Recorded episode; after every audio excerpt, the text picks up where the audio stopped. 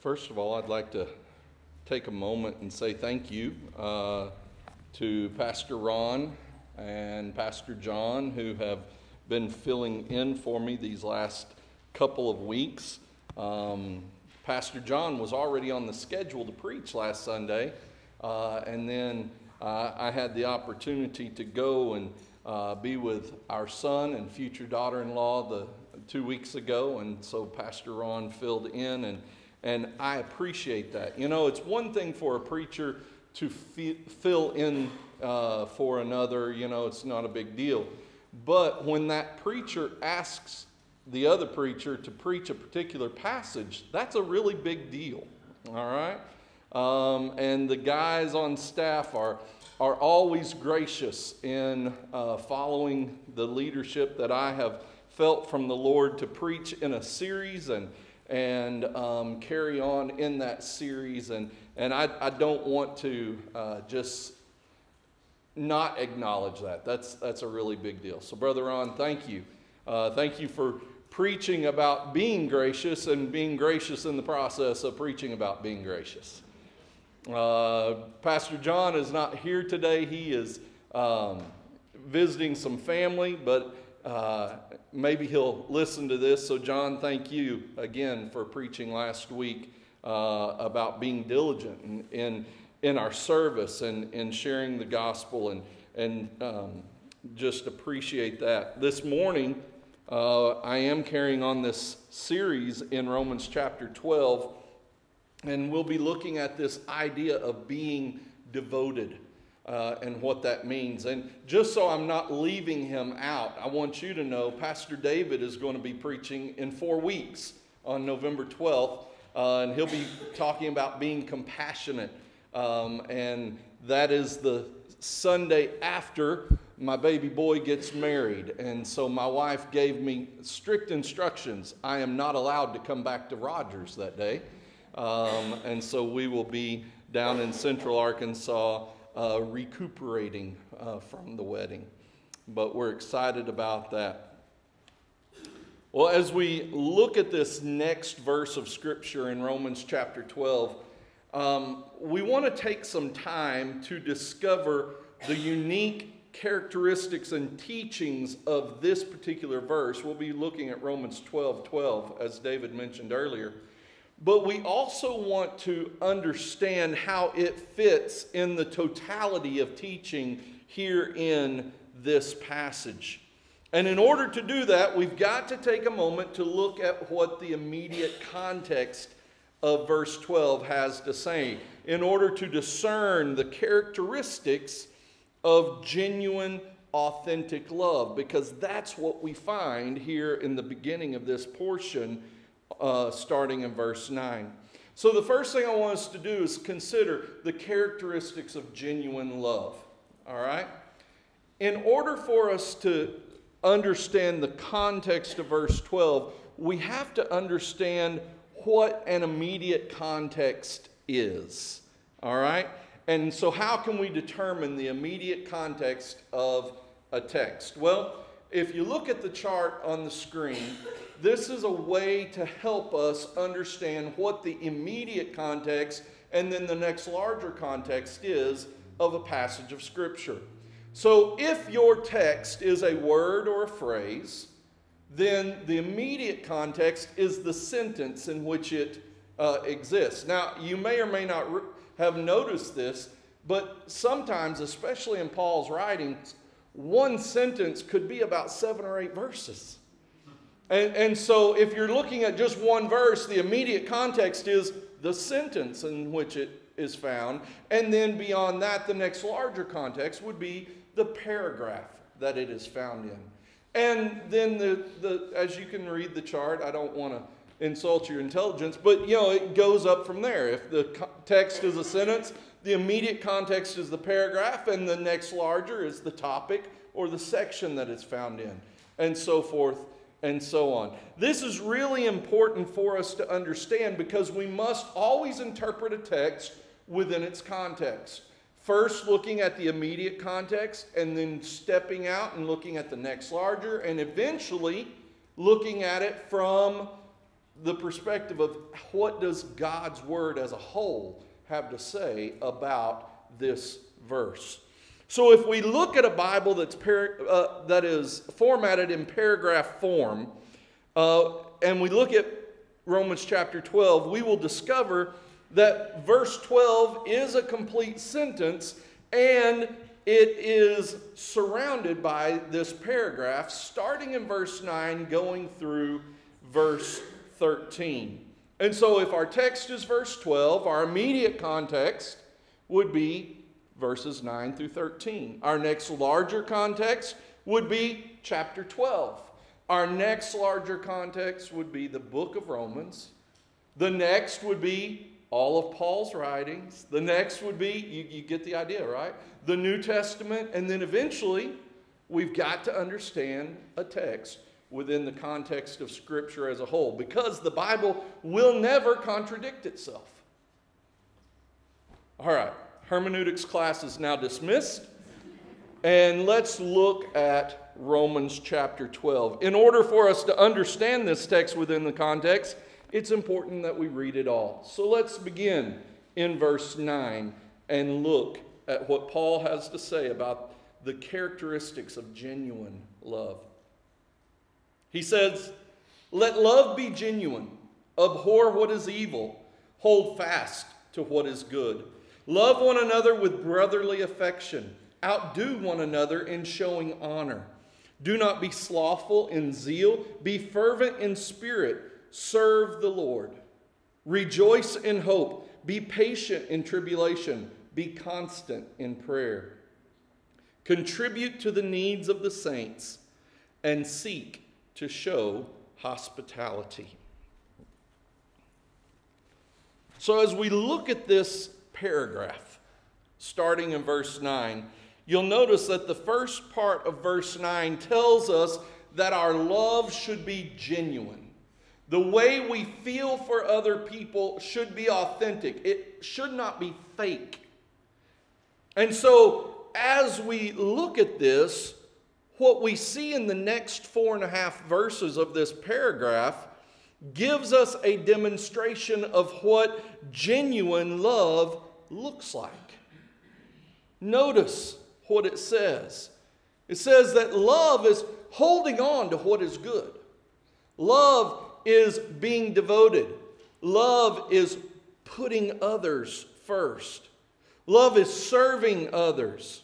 Love is being hopeful. Love is being patient with difficulties and remembering to pray. Love is being generous. Love is showing hospitality. When we consider this within the context, we see that all of these things are describing what genuine love ought to look at. And so when it comes to living a life that is truly Christ like, that life must be characterized by this kind of love. The way we live ought to look more like this than the way the world lives. And that's why Paul, in his explanation in 1 Corinthians 13 of, of what love is, he goes through this long list of things. And then he says, So now faith, hope, and love remain. These three, but the greatest of these is love.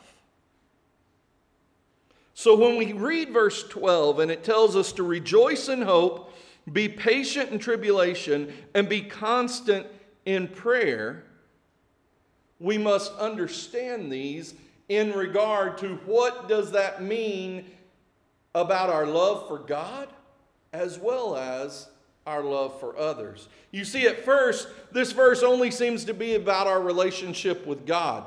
But we notice that it stands right in the middle of numerous uh, directions about Christian relationships, our relationship with one another. And so, if, if that's the context, we need to understand the text within its context. And so, Paul is really exhorting us to use all of our spiritual resources not to give up on our brothers and sisters in Christ. Be, he, he wants us to rejoice in hope, be patient in tribulation, and be constant in prayer. So, that's our context. Let's look at these three things. All right? Love is rejoicing in hope, first of all. What kind of hope are we talking about here? I think it's important that we understand if it says we're rejoicing in hope, we need to understand what hope really is. And there are a lot of different kinds of hope uh, in our understanding today. You know, hope can be wishful thinking. You know, I hope to win the lottery, right? Actually, I don't because then I'd have to explain how I got the ticket. But anyway, but that's that's kind of a hope, right? Um, it's it's not really going to happen. The odds are astronomically against you, but it's wishful thinking. There's another kind of hope where we hope. Hope can be a desire for something. Uh, a desire for something to happen. Or, like, for example, you know, I hope I get this job. You know, hope can also be a feeling or an expectation. For example, I hope to ace the test because I really studied hard for it. It's an expectation that you're going to do well. You're hoping. And then, lastly, one other way that hope can be defined is that it is a feeling of trust. But the interesting thing about that definition of hope is that the dictionary describes that def- definition as being archaic. In other words, hope doesn't really mean that anymore in our society. I, I found that interesting. But as I look at all four of these definitions, it's a wishful thinking, desire for something to happen, a feeling of expectation, or even a feeling of trust. I don't think any of those really do a good job of describing adequately describing what this hope is that we see here in verse 12 when Paul says, Rejoice in hope. Well, according to Alistair Begg, hope in Romans 12 2, or sorry, Romans 12 12 is not wishful thinking that someone will or will something will or will not occur, but it is an absolute certainty about what God has promised, even though we have not yet experienced it. Our hope is an absolute certainty because it is based on the promises of God. In Romans chapter 8, oh, I'm skipping ahead. Let me, in Hebrews chapter 11, let's look at that. It gives us some understanding of hope in context of what faith is. Hebrews 11, verse 1 says, Now faith is the assurance of things hoped for. It is the conviction or evidence of things that have not yet been seen. In Romans chapter 8, um, Paul talks about hope as well. Romans 8, verse 24, the Bible says, For in this hope we were saved. Now, hope that is seen is not hope, for who hopes for what he sees? But if we hope for what we do not see, we wait for it with patience. The hope that we're talking about here is the certainty of God's promises. And so, hope is both the cause of our rejoicing, and it is the sphere in which our rejoicing takes place. You see, our hope in Christ, excuse me, our hope in Christ and the eternal life that He has given us is the cause for us to rejoice. If we stay there in Romans chapter 8, verse 30, it tells us, Paul says, And those whom He predestined, He also called. And those whom he called, he also justified. And those whom he justified, he also glorified. Now, why do I bring that up? Because this is a process by which God saves us. We have been predestined, we have been called, we have been justified, made just as if we had never sinned, been declared righteous. And then he says, We have been glorified. Now, can I just be real honest with you today? As I look out in this crowd, I don't see any one of you that's been glorified. And what you're looking at hasn't been either. But from the perspective of God, it's as good as done, and therefore it's in the past tense here in Romans 8:30. It is a guarantee of what we are hoping for in the true sense of knowing for certain that God will fulfill his promises. And you know, when we look at the, the structure of the Greek language there in Romans 12 12, uh, the structure of the grammar there is emphasizing causation. And so, in other words, we should let the hope of our future blessedness give us joy. It is causing us to be joyful because of just the sentence structure in the grammar. So, hope is both the cause and the sphere for rejoicing to take place. What do I mean when I say the sphere in which it takes place? Well, you see, the hope that we're talking about is the promise that Jesus is going to one day return. Paul made this absolutely clear in his letter to Titus. In Titus chapter 2, he says that we are waiting for our blessed hope. Well, what does that mean, Paul? Fortunately, he defines it for us in the next phrase. He says, Waiting for our blessed hope, the appearing of the glory of our great God and Savior, Jesus Christ. That is our hope.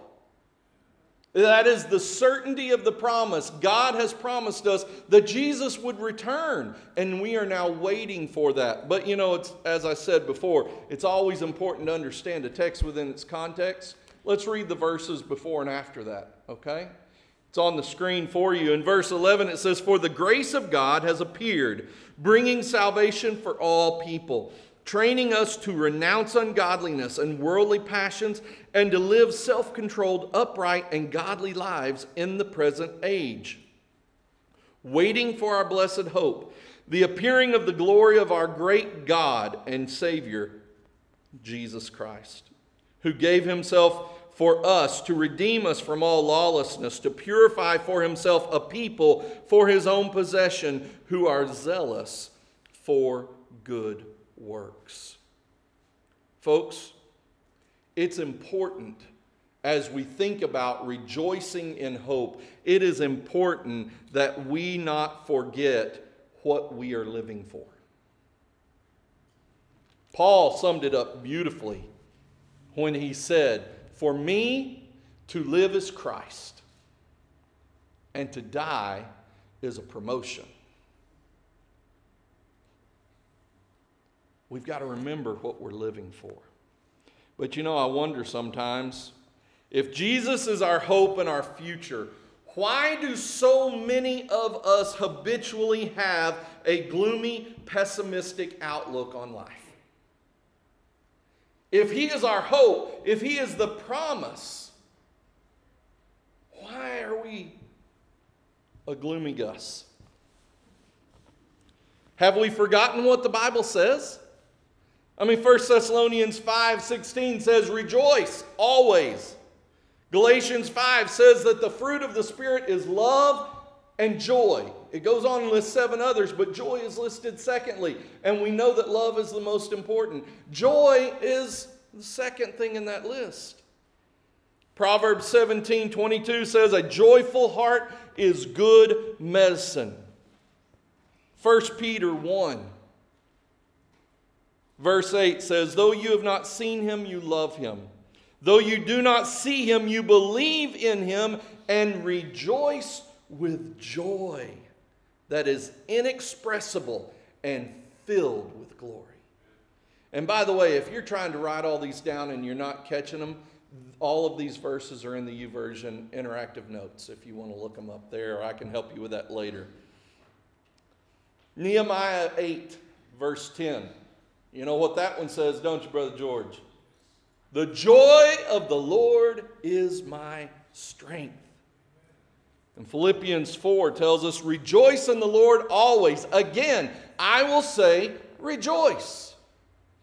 Have we forgotten what the Bible says? If there is no joy in your life, if, there, if no rejoicing is happening on your daily walk with the Lord, folks, you need to evaluate your spiritual walk because you're not living the way God wants you to. And number two, you're probably pulling other people down in the process.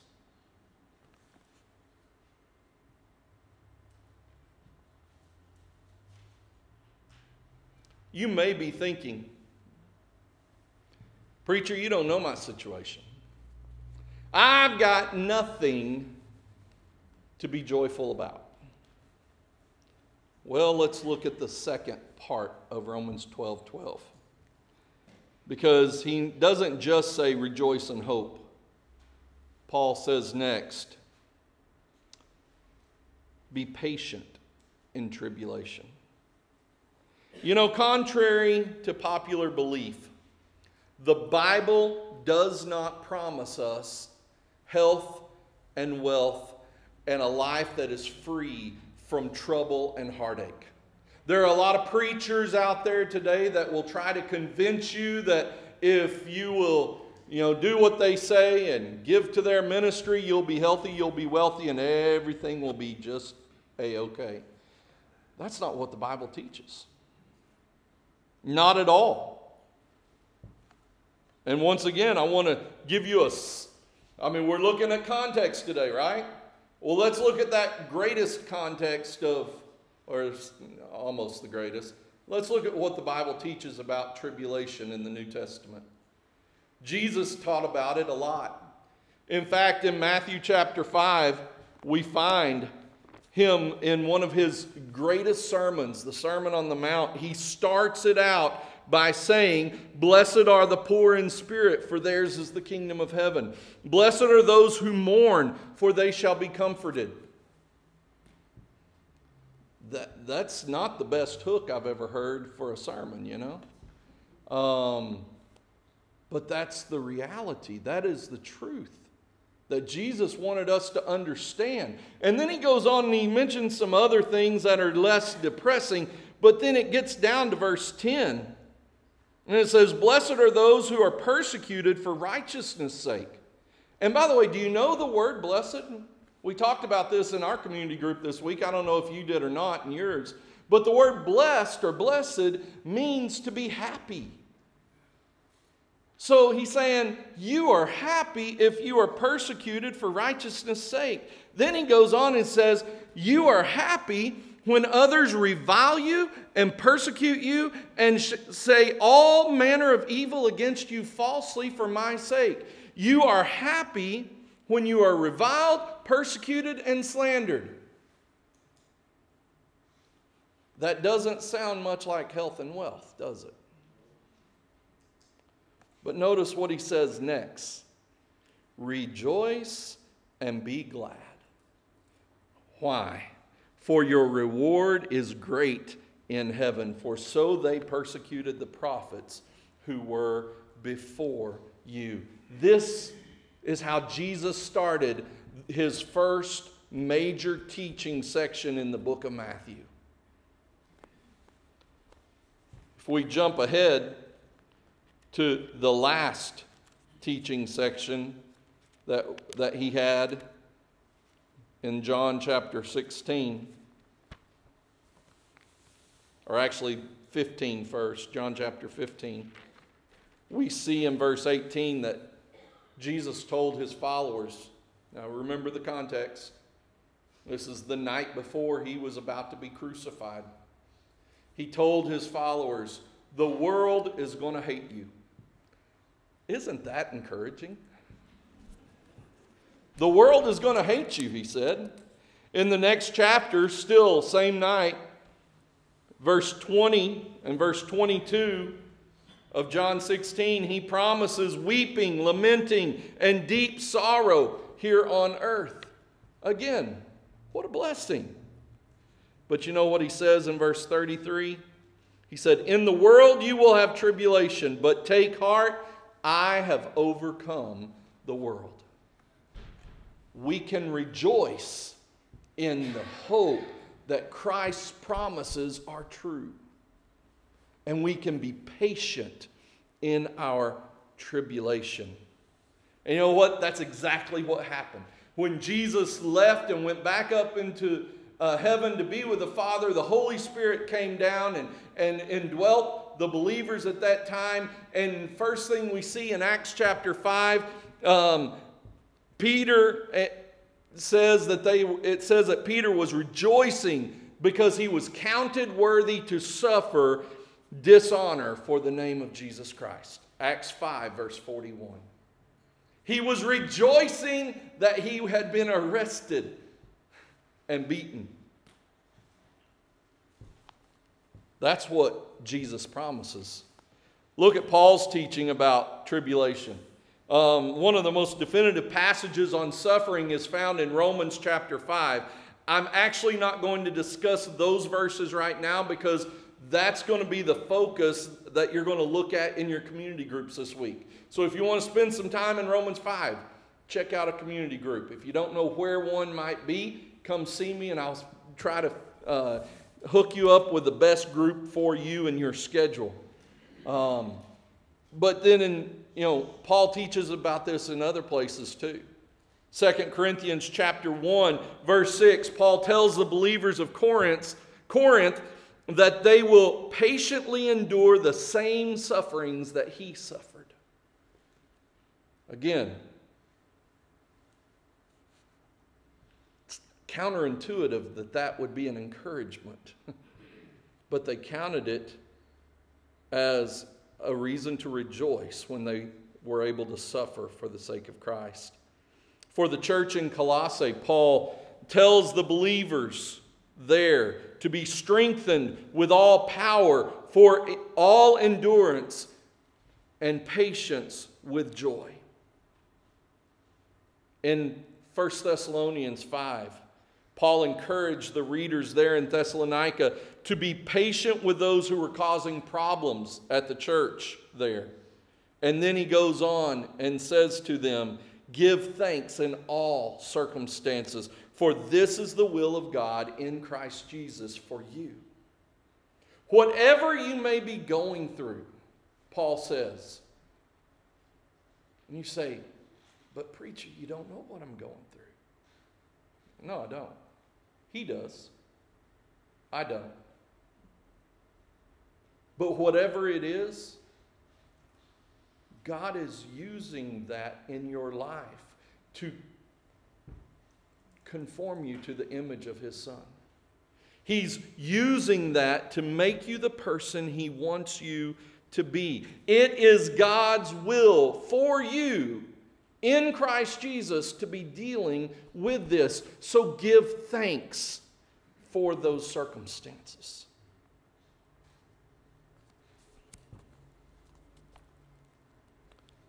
In James chapter 1,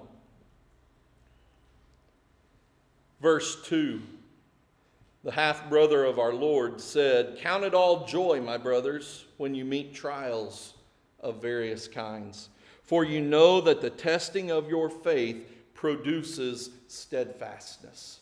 And if you skip down to verse 12, he says, Blessed is the man who remains steadfast under trial, for when he has stood the test, he will receive the crown of life, which God has promised to those who love him.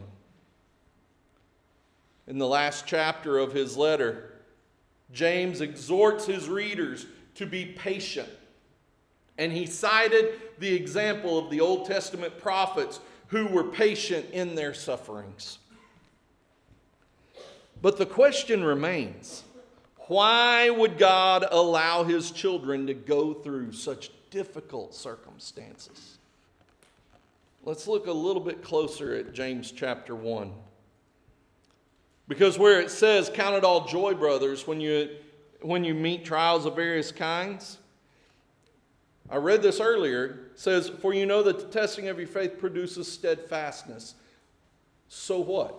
Well, look at verse 4. It says, And let steadfastness have its full effect, that you may be perfect and complete, lacking in nothing.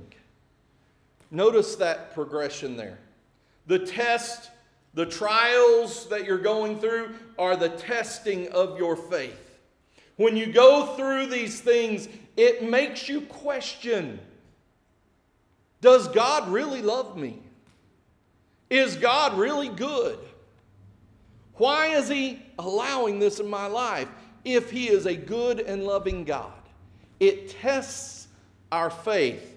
And when we uh, rejoice in hope and we're patient in tribulations, it's in those moments that it builds into us what is called steadfastness here in James chapter 1. Another word could be perseverance or endurance.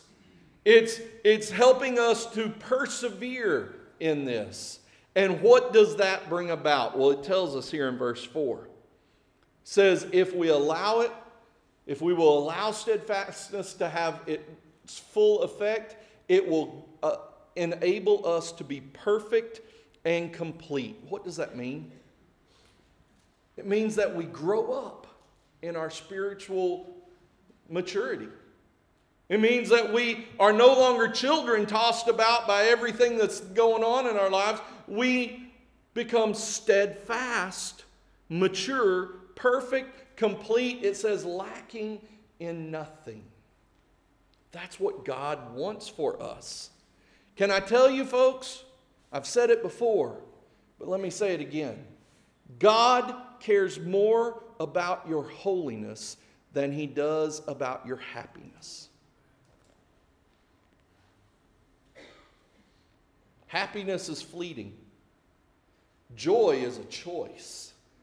And we can be joyful. We can rejoice even when circumstances are terrible because we know that those circumstances, those trials, are doing the work of making us more holy, making us more like our Lord and Savior, Jesus Christ. The trials and tribulations that we face in our lifetime are doing the heavy lifting when it comes to transforming us into the image of Christ. Because as we patiently endure these tribulations, we're learning to be dependent upon the Lord. And we're learning to be obedient to His Word.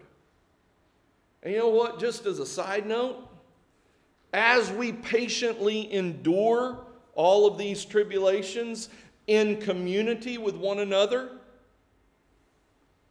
we're helping our fellow believers to see God's purposes in our pain. Did you hear that? God has purpose in our pain. And when we live our lives rejoicing in hope and patient in tribulation, and people see that, it helps them to see those purposes, and it helps them to rejoice in hope, and it helps them to be patient in tribulation. We're demonstrating genuine love to God as well as genuine love to our fellow believers when we rejoice in hope, when we are patient in tribulation, and finally, when we are constant in prayer or when we are devoted to prayer. Let's look at the last section. It simply says that, if I can get back to Romans 12 here. Rejoice in hope, be patient in tribulation, be constant in prayer. Consistency in prayer is a deep devotion to prayer.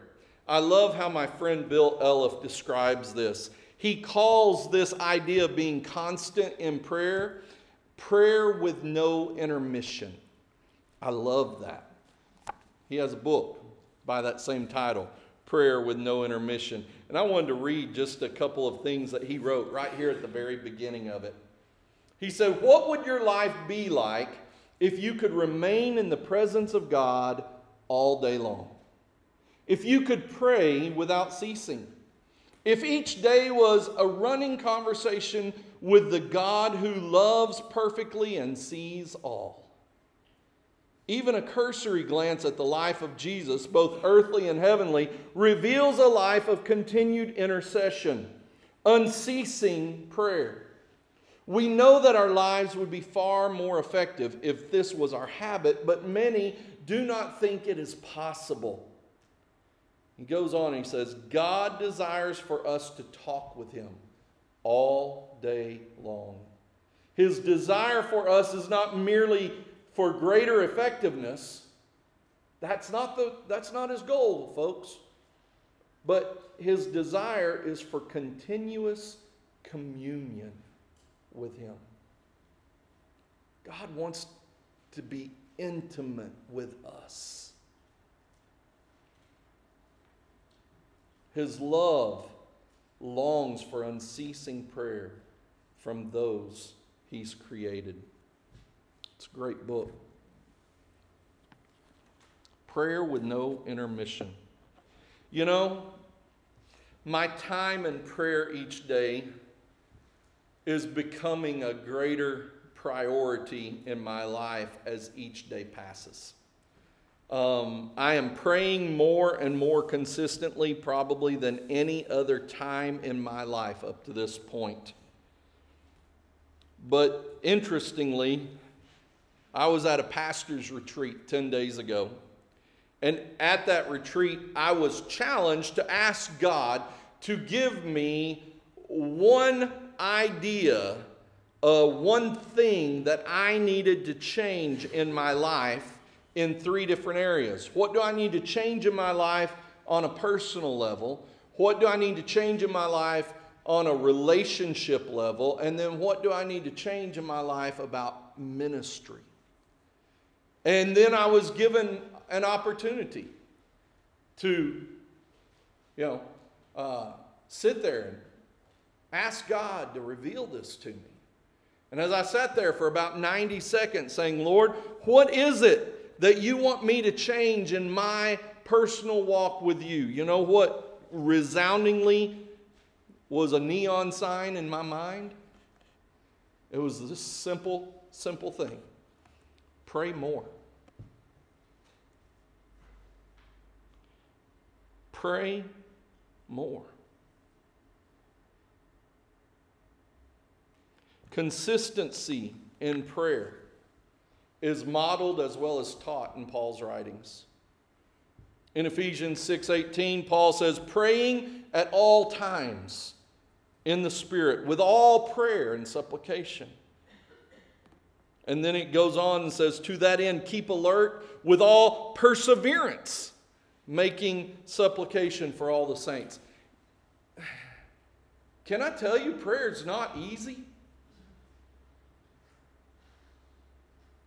I mean, yeah, it's easy to, to pause 30 seconds before you dig into the food. I get that. But I'm talking about prayer. Really communicating with God. Um, it's not easy. Something else that someone uh, has told me is prayer is not preparation for the battle, prayer is the battle. So we've got to persevere in prayer. Philippians 4, verse 6 says, Do not be anxious about anything, but in everything, by prayer and supplication with thanksgiving, let your requests be made known to God. We need to take everything to God. You know that He, he cares? He wants to hear about it. He wants to hear about your struggles. He wants to hear about your frustrations. He wants to hear about those things that are those little tiny moments of joy in your day. But when we take everything to God, we are able to rejoice in hope and be patient in tribulation. Colossians 4, verse 2 says to continue steadfastly in prayer. 1 Timothy 2, verse 1, Paul urges us that supplications, prayers, intercessions, and thanksgiving be made for all people. And then in 1 Thessalonians 1, verse 2, he says, We give thanks to God always for all of you, constantly mentioning you in our prayers. Is that the kind of prayer life that we have? I would dare say probably no. A sign of the presence of God's love is when people are found fulfilling the desire to pray. If you want to truly show God that you love Him, you will pray. And your prayer causes you to want to pray more.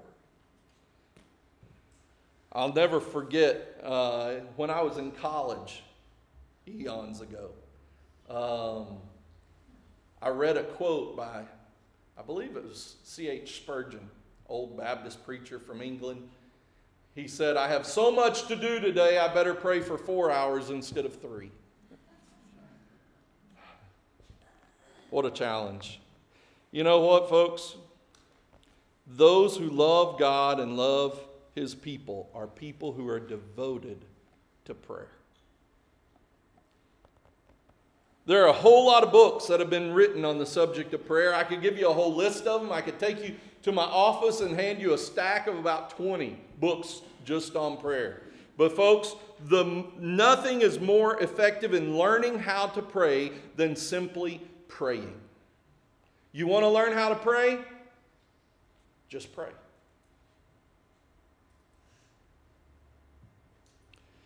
Well, we've spent a lot of time this morning looking at teachings from many parts of the Bible that reinforce the teaching of Romans 12 12.